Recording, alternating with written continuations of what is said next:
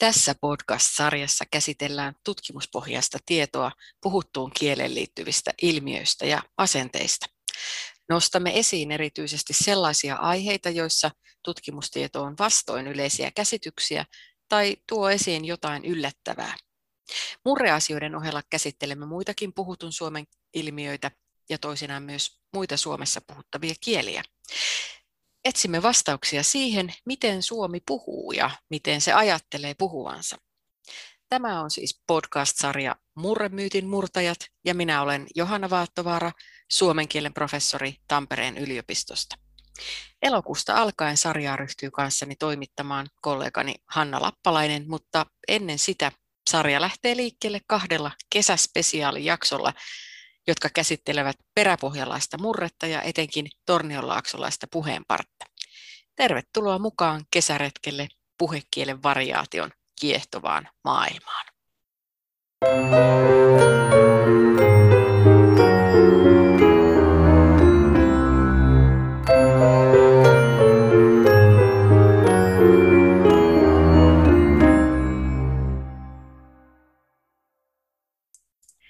Kielen erilaiset muodot murteineen ja kaikki ne muine puhekielisyyksineen elää käytössä joka päivä ja jokaisella meistä on paljon kielitietoa, paljon sellaistakin, jota ei välttämättä tule edes ajatelleeksi, ellei kielen tutkija satu kysymään.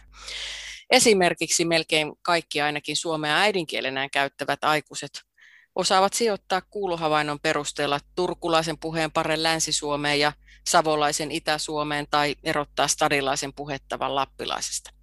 Mutta on myös sellaisia käsityksiä ja sitkeitäkin uskomuksia, jotka ovat vailla kielitieteellistä faktapohjaa, eli perustuvat mielikuviin, jotka ovat vastoin kielentutkimuksen alalla tiedettyä tietoa. Ja erityisesti tällaisia kysymyksiä tässä podcast-sarjassa keskitytään murtamaan. Ja varoitus siis, tässä podcast-sarjassa käsitellään kielitieteellisiä faktoja, jotka saattavat horjuttaa maailmankuvaasi.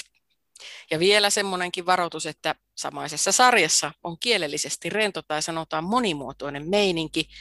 Emme kaiken aikaa välttämättä puhu huoliteltua yleiskieltä, vaan välillä myös murreväritteistä puhekieltä, ihan niin kuin aika huomattava osa ihmisistä arkitilanteissakin tekee. Ja välillä saatetaan myös niin sanotusti ylitellä kieliä, eli käyttää useampaakin kieltä, niin kuin tänäänkin. No niin, murremyyttien sarja alkaa yhden klassikkomyytin käsittelyllä, nimittäin sellaisen käsityksen, ettei oikein kukaan osaa sanoa, mihin väleihin se kuuluisa peräpohjalainen H oikein panhaan. No senhän voi laittaa surutta vähän niin kuin joka väliin. Jotkut myös ajattelevat, ettei sitä ole edes tutkittu, ettei sen paikkoja kukaan tiedä paitsi H:n päältä puhujat itse. Ja selvennykseksi tässä kohtaa vielä, että nyt puhutaan siis siitä murrehoosta, jota esiintyy sanoissa ensimmäistä tavua kauempana. Meillähän ensimmäisissä tavuissa hoota on yleiskielessäkin, vaikkapa kahvi, pahvi ja niin edelleen. Mutta ensimmäistä tavua kauempana H on murreilmiö, niin kuin vaikka lähethän sauhnaan tai mennähän saunahan.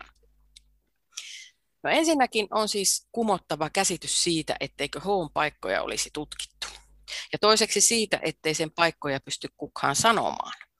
Tuossa käsityksessä on kyllä sikäli vinha perä, että ihan noin vain niitä paikkoja ei käykään listaaminen. Ja tässä jaksossa, kun keskitymme tekemään selkoa siitä, mitä ne oikeat H-paikat oikein ovat, otamme käytännössä asiaan sellaisen näkökulman, että miksi siltä ihan oikeutetusti voikin tuntua ja miksi pohjoisen puheenpartta tuntemattoman on ihan turha koittaa kotona laittaa sitä H:ta oikeisiin paikkoihin, koska väärin se menee vuoren varmasti. Jos H:n paikoista tekisi niin tarkkaan selkoa, kun se kielitieteellisesti on tiedossa, tämä podcast olisi ehkä 5 tunnin mittainen ja kuulijoilta vaadittaisiin kielitieteellistä peruskoulutusta niiden yksityiskohtien pureksimiseen. Niinpä tässä jaksossa tarkkaan ottaen tyydytään käsittelemään niitä periaatteita, miksi H:n paikat ovat niin mutkalliset määritellä. Uskomme sen tyydyttävän uteliaisuutenne riittävästi ja vinkkaamme syvällisemmin kiinnostuneita sitten lisää lähteille, jos niikseen.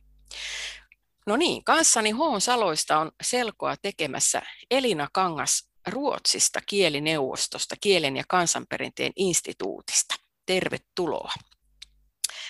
Elina, kerro siihen ensin, mitä virkaa sulla on tässä jaksossa, joka käsittelee pohjoisen perän hoon paikkoja, ja seuraavassa jaksossa, jossa puhutaan tästä Peräpohjolan murrealueesta ja sen sosiaalisesta elämästä enemmän. Kun sinä tulet Ruotsin kielenhuoltoinstituutista, mitä tekemistä pohjoisen Suomen murteen hoon paikoilla on Ruotsin kielenhuollon kanssa? No se pääsee, ja kiitos, hauska olla täällä. Ehkä ruotsin kielen kanssa sillä ei olekaan kauheasti tekemistä, mutta minä olen meidän kielen kielenhuoltaja täällä, niin kuin meidän kielellä sanotaan kieliraatissa. Ja siinähän on tietenkin aika iso kysymys, aika keskeinen.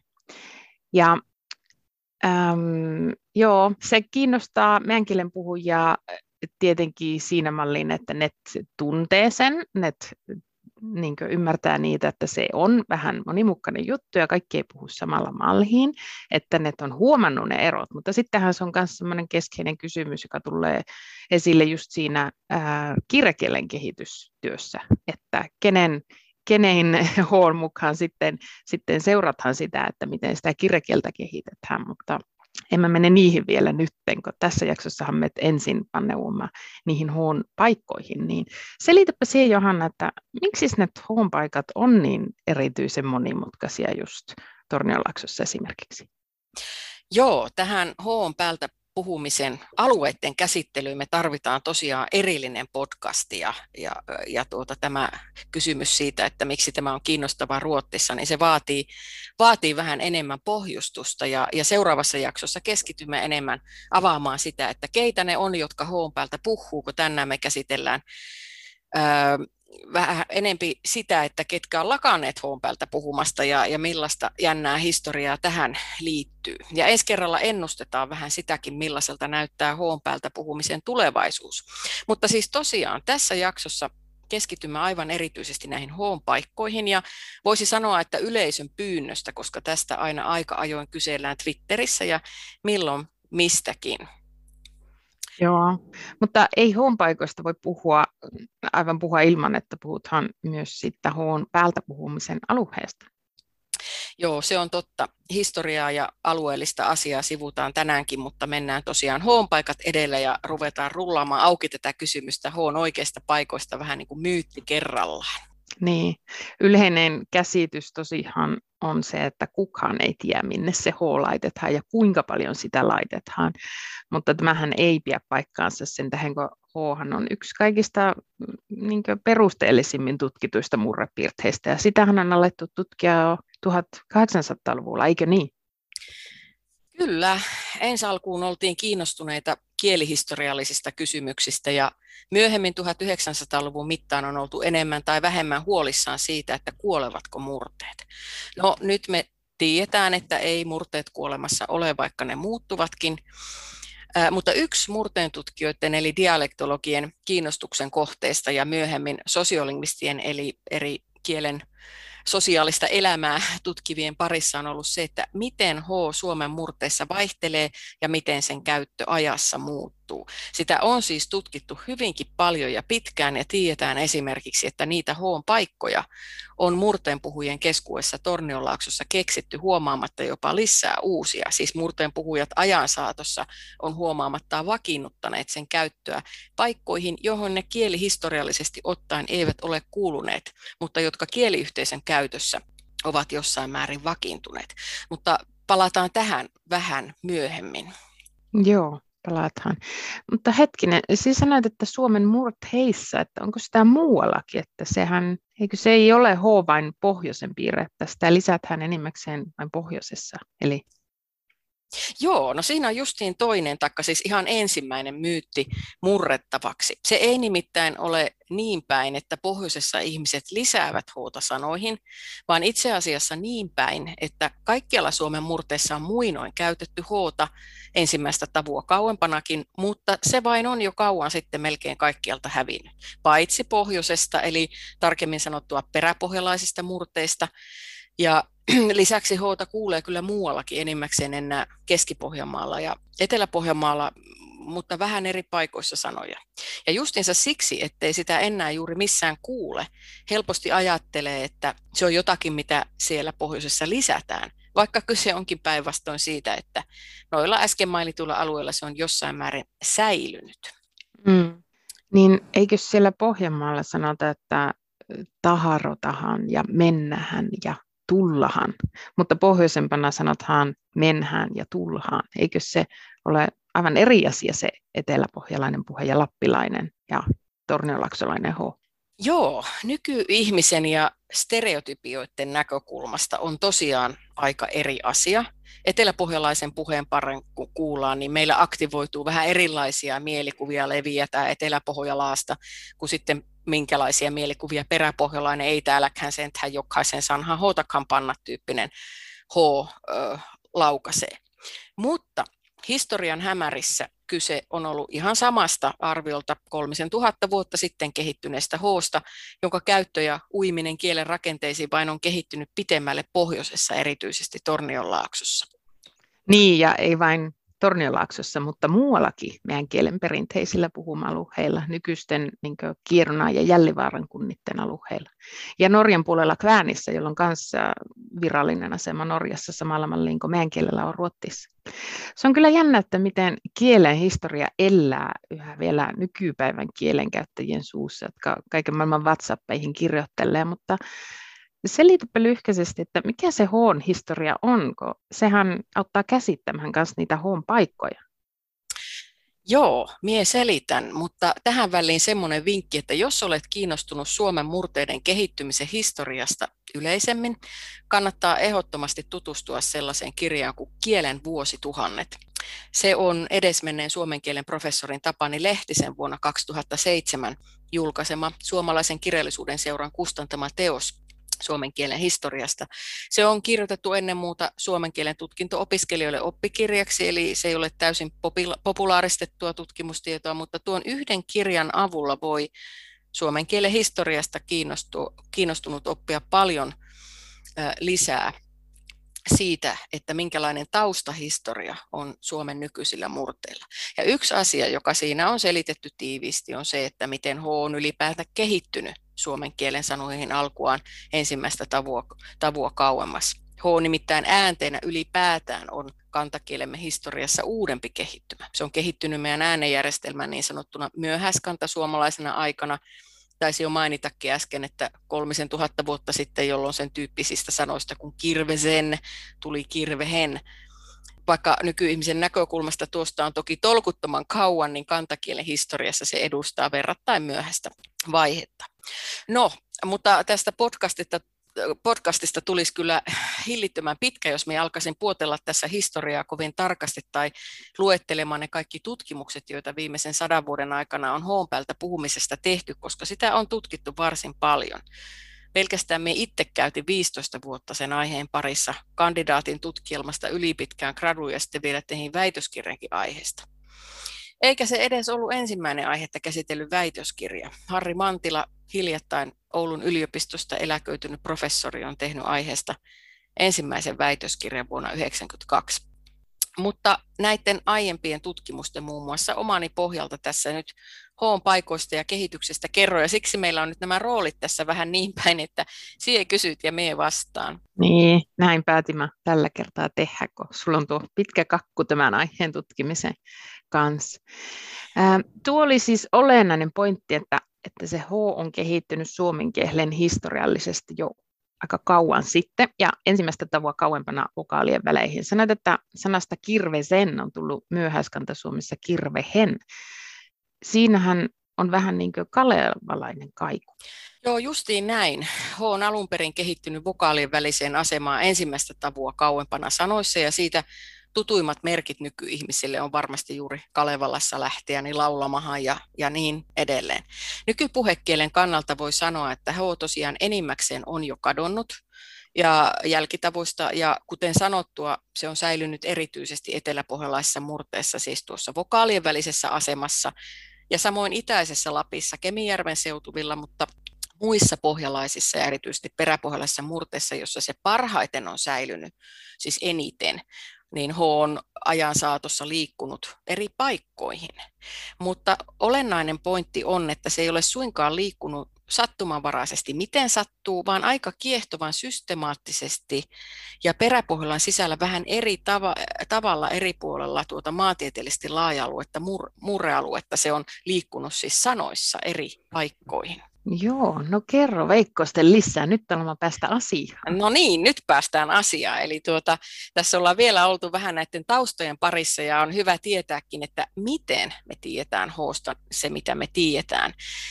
Ja tosiaan mainitaan vielä tuo ensimmäinen väitöskirja H:n paikosta, jonka on tehnyt Harri Mantila, joka väitteli aiheesta hauskan nimisellä väitöskirjallaan. Ei täälläkään sentään jokaisen sanhan H:takaan panna. Jälkitavujen vokaalien välisen H:n variaatio peräpohjalaisissa murteissa. Tuossa tutkimuksessa Mantila selvitti, että miten paljon H:ta esiintyy peräpohjalaisissa murteissa, eli karkeasti ottaen Lapin alueella ja minkälaisissa paikoissa. Näitä hän selvitti laajoista eri aikoina kerätyistä haastatteluaineistosta eri puolilta Lappia eri sukupolvien keskuudessa. Mie itse tosiaan väittelin 17 vuotta myöhemmin, eli vuonna 2009, samaisesta kielenpiirteestä, mutta keskityin vain Tornionlaakson pelloon. Ja siellä keskityin erityisesti vielä sitten siihen, että miten H:n käyttäminen tai käyttämättä jättäminen on yhteydessä nuorten abiturienttien kotiseudulle kiinnittymiseen ja siihen, että kuinka syvälle kielellisten rakenteiden syövereihin heidän tietoisuutensa paikallisen H:n käytön vaihtelusta ulottuu, kun sitä testataan erilaisin kielitietoisuustutkimuksen menetelmin. Onpa jännä. Sinä olet kirjoittanut tästä teemasta yli 300 usein väitöskirjaa, joten taaskaan, että mä voi mennä liika syvälle siihen, mutta mikä tuossa on niin kuin olennaisinta? Joo, ensin voisi yleisemmällä tasolla tässä todeta, että paikallisen kieliyhteisön kielitietoisuus ylettyy hämmästyttävän syvälle.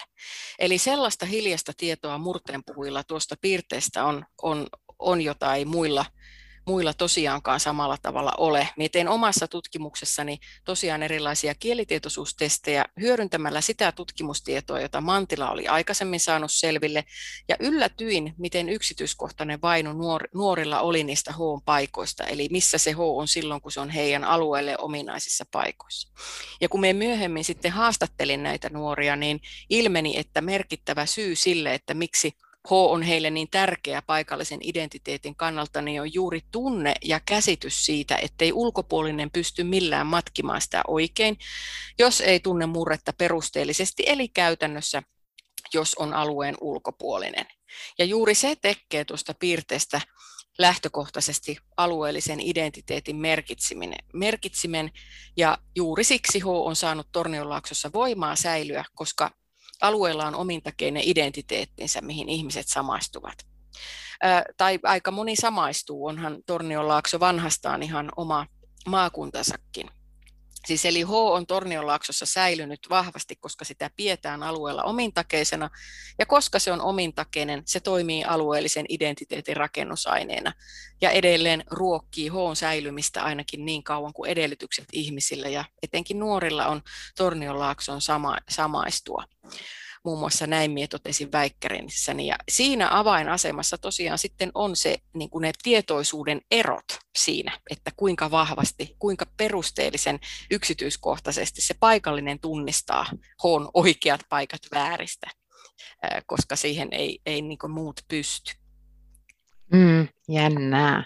Mennään tosiaan tuohon kotiseudulle kiinnittymisen näkökulmaan ja aiheeseen tarkemmin sitten seuraavassa jaksossa, mutta käyhän tässä jaksossa ensinnä kiinni siihen, että mitkä ne H-paikat on, joita suurin osa suomenkielisistä ei tiedä, paitsi että kohta tietää. Niin, ja etenkin tietää, että miksi sitä on niin vaikea tietää. Sekin nimittäin on jo aika paljon. Ja täytyy ensin lähteä lämmitelle liikkeelle siitä faktasta, että H-paikat määrittyvät niin moninaisten kielellisten rakenteiden varassa, että niiden tarkka hahmottaminen vaatii joko sen paikallisen murteenpuhujan intuition tai vaihtoehtoisesti tietoa noista rakenteista ja tutkimustietoa H:sta. Muuten sen paikkoja ei pysty luettelemaan tai matkimaan niin, että menisi suunnilleen kohilleen. Ja tämän siis tohin sanoa, koska itse olen käyttänyt 15 vuotta tutkijan urastani H:n paikkojen selvittämiseen ja koska olen aivan erityisesti erikoistunut omissa tutkimuksissani niin kutsuttujen tavallisten kielenkäyttäjien kielitietoisuuteen. Ja siksi minua on kiinnostanut senkin tarkkaileminen, että minkälaisia ne on ne oikeat tai väärät paikat, joihin ulkopuolisilla on taipumusta tupata hoota imitoidessaan pohjoista puheenpartta. Niin, tosiaan. Ihmiset, kun matkii pohjoisen murretta, niin ne laittavat huuta sekaan, koska se mielletään pohjoisen piirteeksi, mutta ne eivät osaa matkia sitä millään oikein. Joo, ja nyt täytyy sanoa, että en ole tätä hoon väärin paikkoihin panemista varsinaisesti tieteellisesti tutkinut, eikä käsittääkseni kukaan muukaan ole. Mutta semmoisen karkean havainnon olen tehnyt, että usein murretta tuntemattomat pyrkivät laittamaan hoon melkein minkä konsonantin jälkeen tahansa, ja useimmiten sellaisten konsonanttien, jotka kielitieteessä määritellään soinnittomiksi klusiileiksi, vaikkapa sanoihin jänkä tai laphi, tai sitten erilaisiin stereotyyppisiin hokemasanoihin, vaikkapa nunhuka tai jänkkäle tai vastaavaa. Mutta moni näistä kuvitelluista hoon paikoista on tosiaan vääriä, eli sellaisia, joihin murteenpuhujat ei itse niitä laita, koska kielihistoriallisesti ottaen ne on yksinkertaisesti vääriä paikkoja.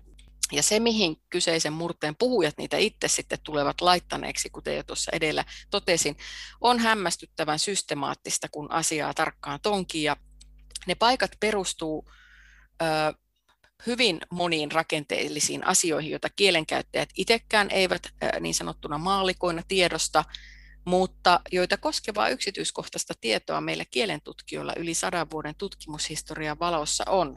Vähän niin kuin, että potilas tietää, että sillä on polvi kipeä ja lääkäri tuntee tarkemmin, miksi se on kipeä. Tämä systeemi on niin monimutkainen, ettei ole ollenkaan ihme, että tornionlaaksolaisilla itselläänkin on sellainen käsitys, että hoon paikoista on mahdoton tehdä selkoa. Aivan. No, mitkä ne rakenteet sitten on, vai pystyisikö niitä mitenkään yleistajuisesti kuvaamaan? Joo, no menemättä liikaa yksityiskohtiin voidaan kyllä asiasta jotakin kiteyttää. Hoon esiintyminen on kielen rakenteiden näkökulmasta ensinnäkin laajaa. Sitä esimerkiksi esiintyy sekä verbeissä, vaikkapa piirrethän, tiedethän, että nomineissa, talhoon, jalkaan. Mutta jos nyt ottaa rakenteista joitakin esimerkkejä tutuimmasta päästä, niin voipi sanoa, että hoon esiintyminen on muun muassa sijamuodoittain rajoittunutta käytännössä. Kaikkihan me ollaan opittu koulussa inesela, illa, adesapla, alla. No, ho esiintyy näistä mainitusta muodoista jälkitavuissa ainoastaan illatiivissä, esimerkiksi methään, saunhaan, jänkään.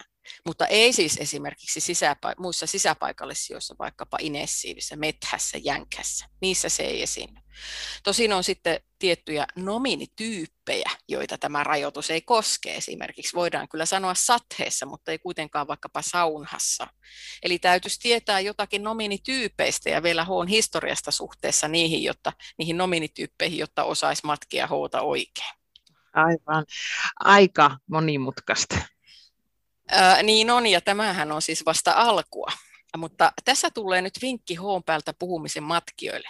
Jos haluat olla varma siitä, että ho menee oikeaan paikkaan, niin semmoinen vinkki, että helpointa ja varminta se on pukata liitepartikkeliin, siis kään yhteyteen, koska siihen se kelpaa yleensä aina. Tietenkään, tännekään, millään, mitään.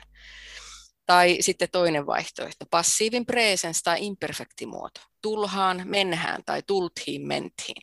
Jos näihin paikkoihin hoota laittaa, niin voi briljeerata sillä, että osuu oikeaan kohtaan. Mutta sitten erityisesti Tornionlaaksossa on lisäksi monia muita kielen rakenteellisia ehtoja hoon esiintymispaikoille ja sille hoon liikkumiselle, joista kiinnostuneet voi lukea tosiaan lisää joko Mantilan tai minun väitöskirjasta tai sitten kompaktimmin siitä äsken mainitusta Tapani Lehtisen kielen vuosituhannet kirjasta. Siinä ei tosin ole tietoa hoon variaation sosiaalisista rakenteista, jotka on myös hyvin kiinnostavia. Erityisen kiinnostavaa on myös se hoon variaatio Torniolaaksossa, koska siellä sen paikat on aika moninaiset ja moninaisemmat kuin muualla, eikö niin?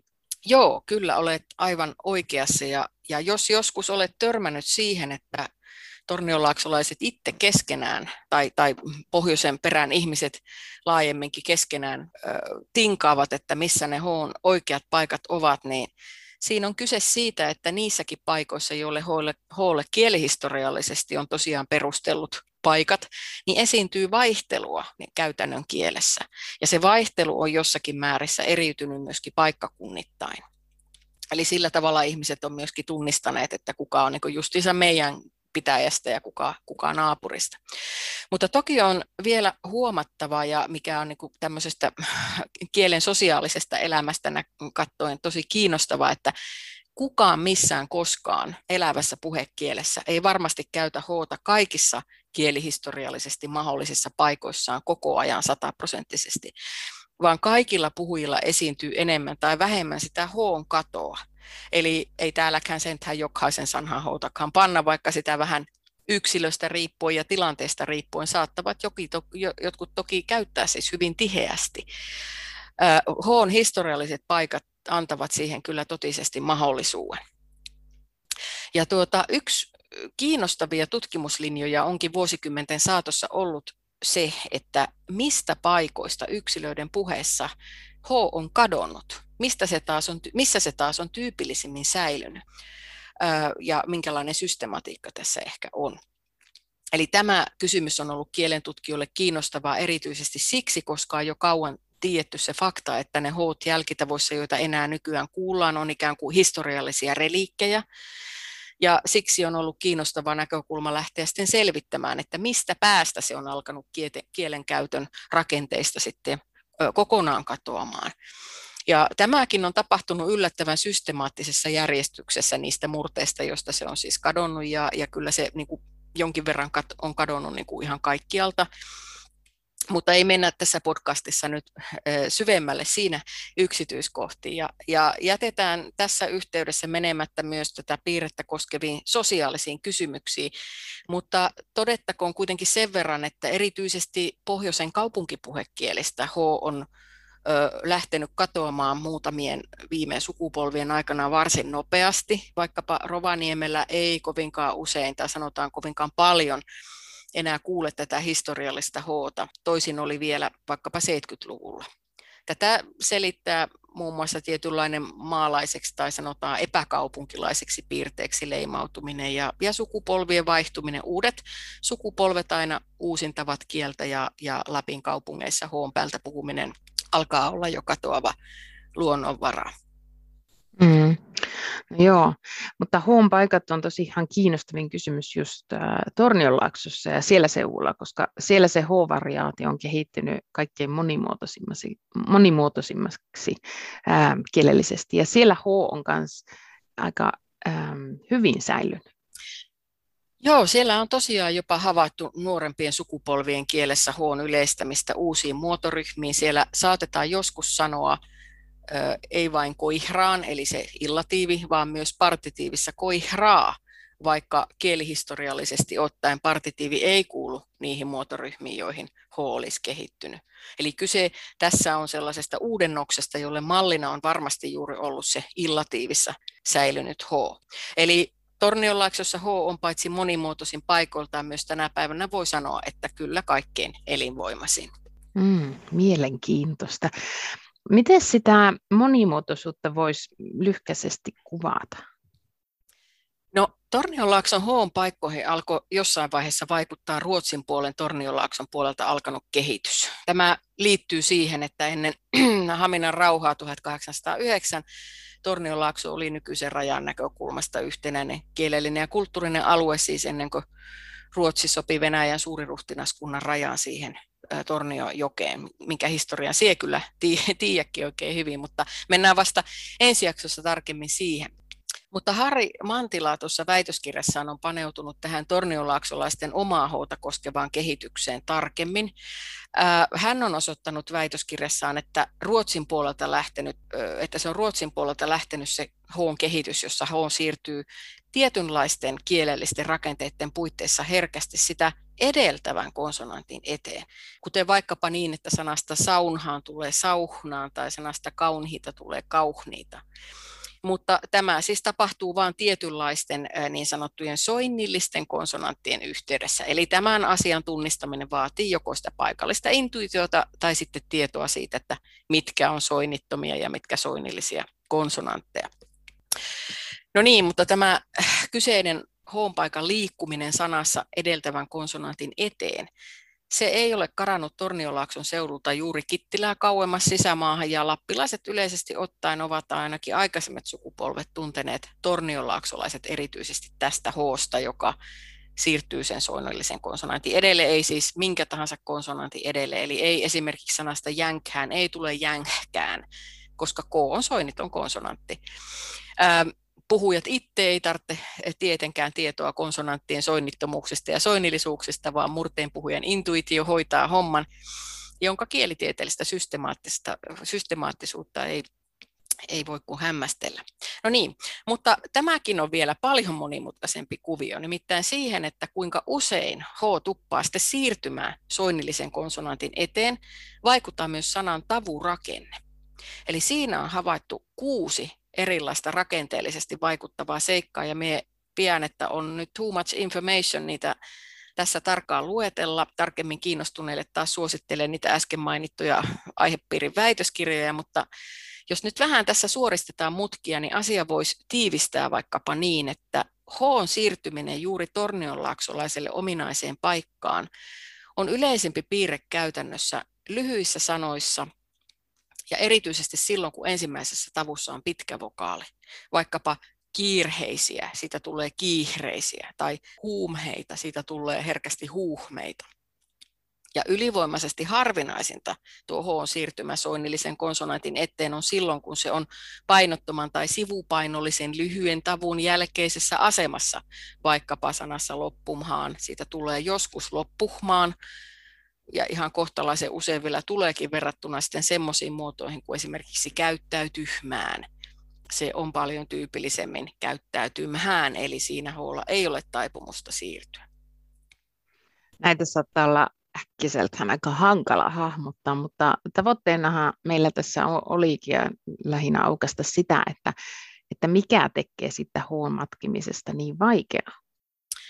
Joo, aivan, ja näistä edellä käsitellyistä yksityiskohdista toivon mukaan saa jo aika hyvin tuntumaan siihen, että miksi se h:n oikeisiin paikkoihin laittaminen ei onnistu keneltä tahansa, vaikka kuinka mieli tekisi matkia ja olisi semmoinen tunne, että noinhan se tietenkin menee.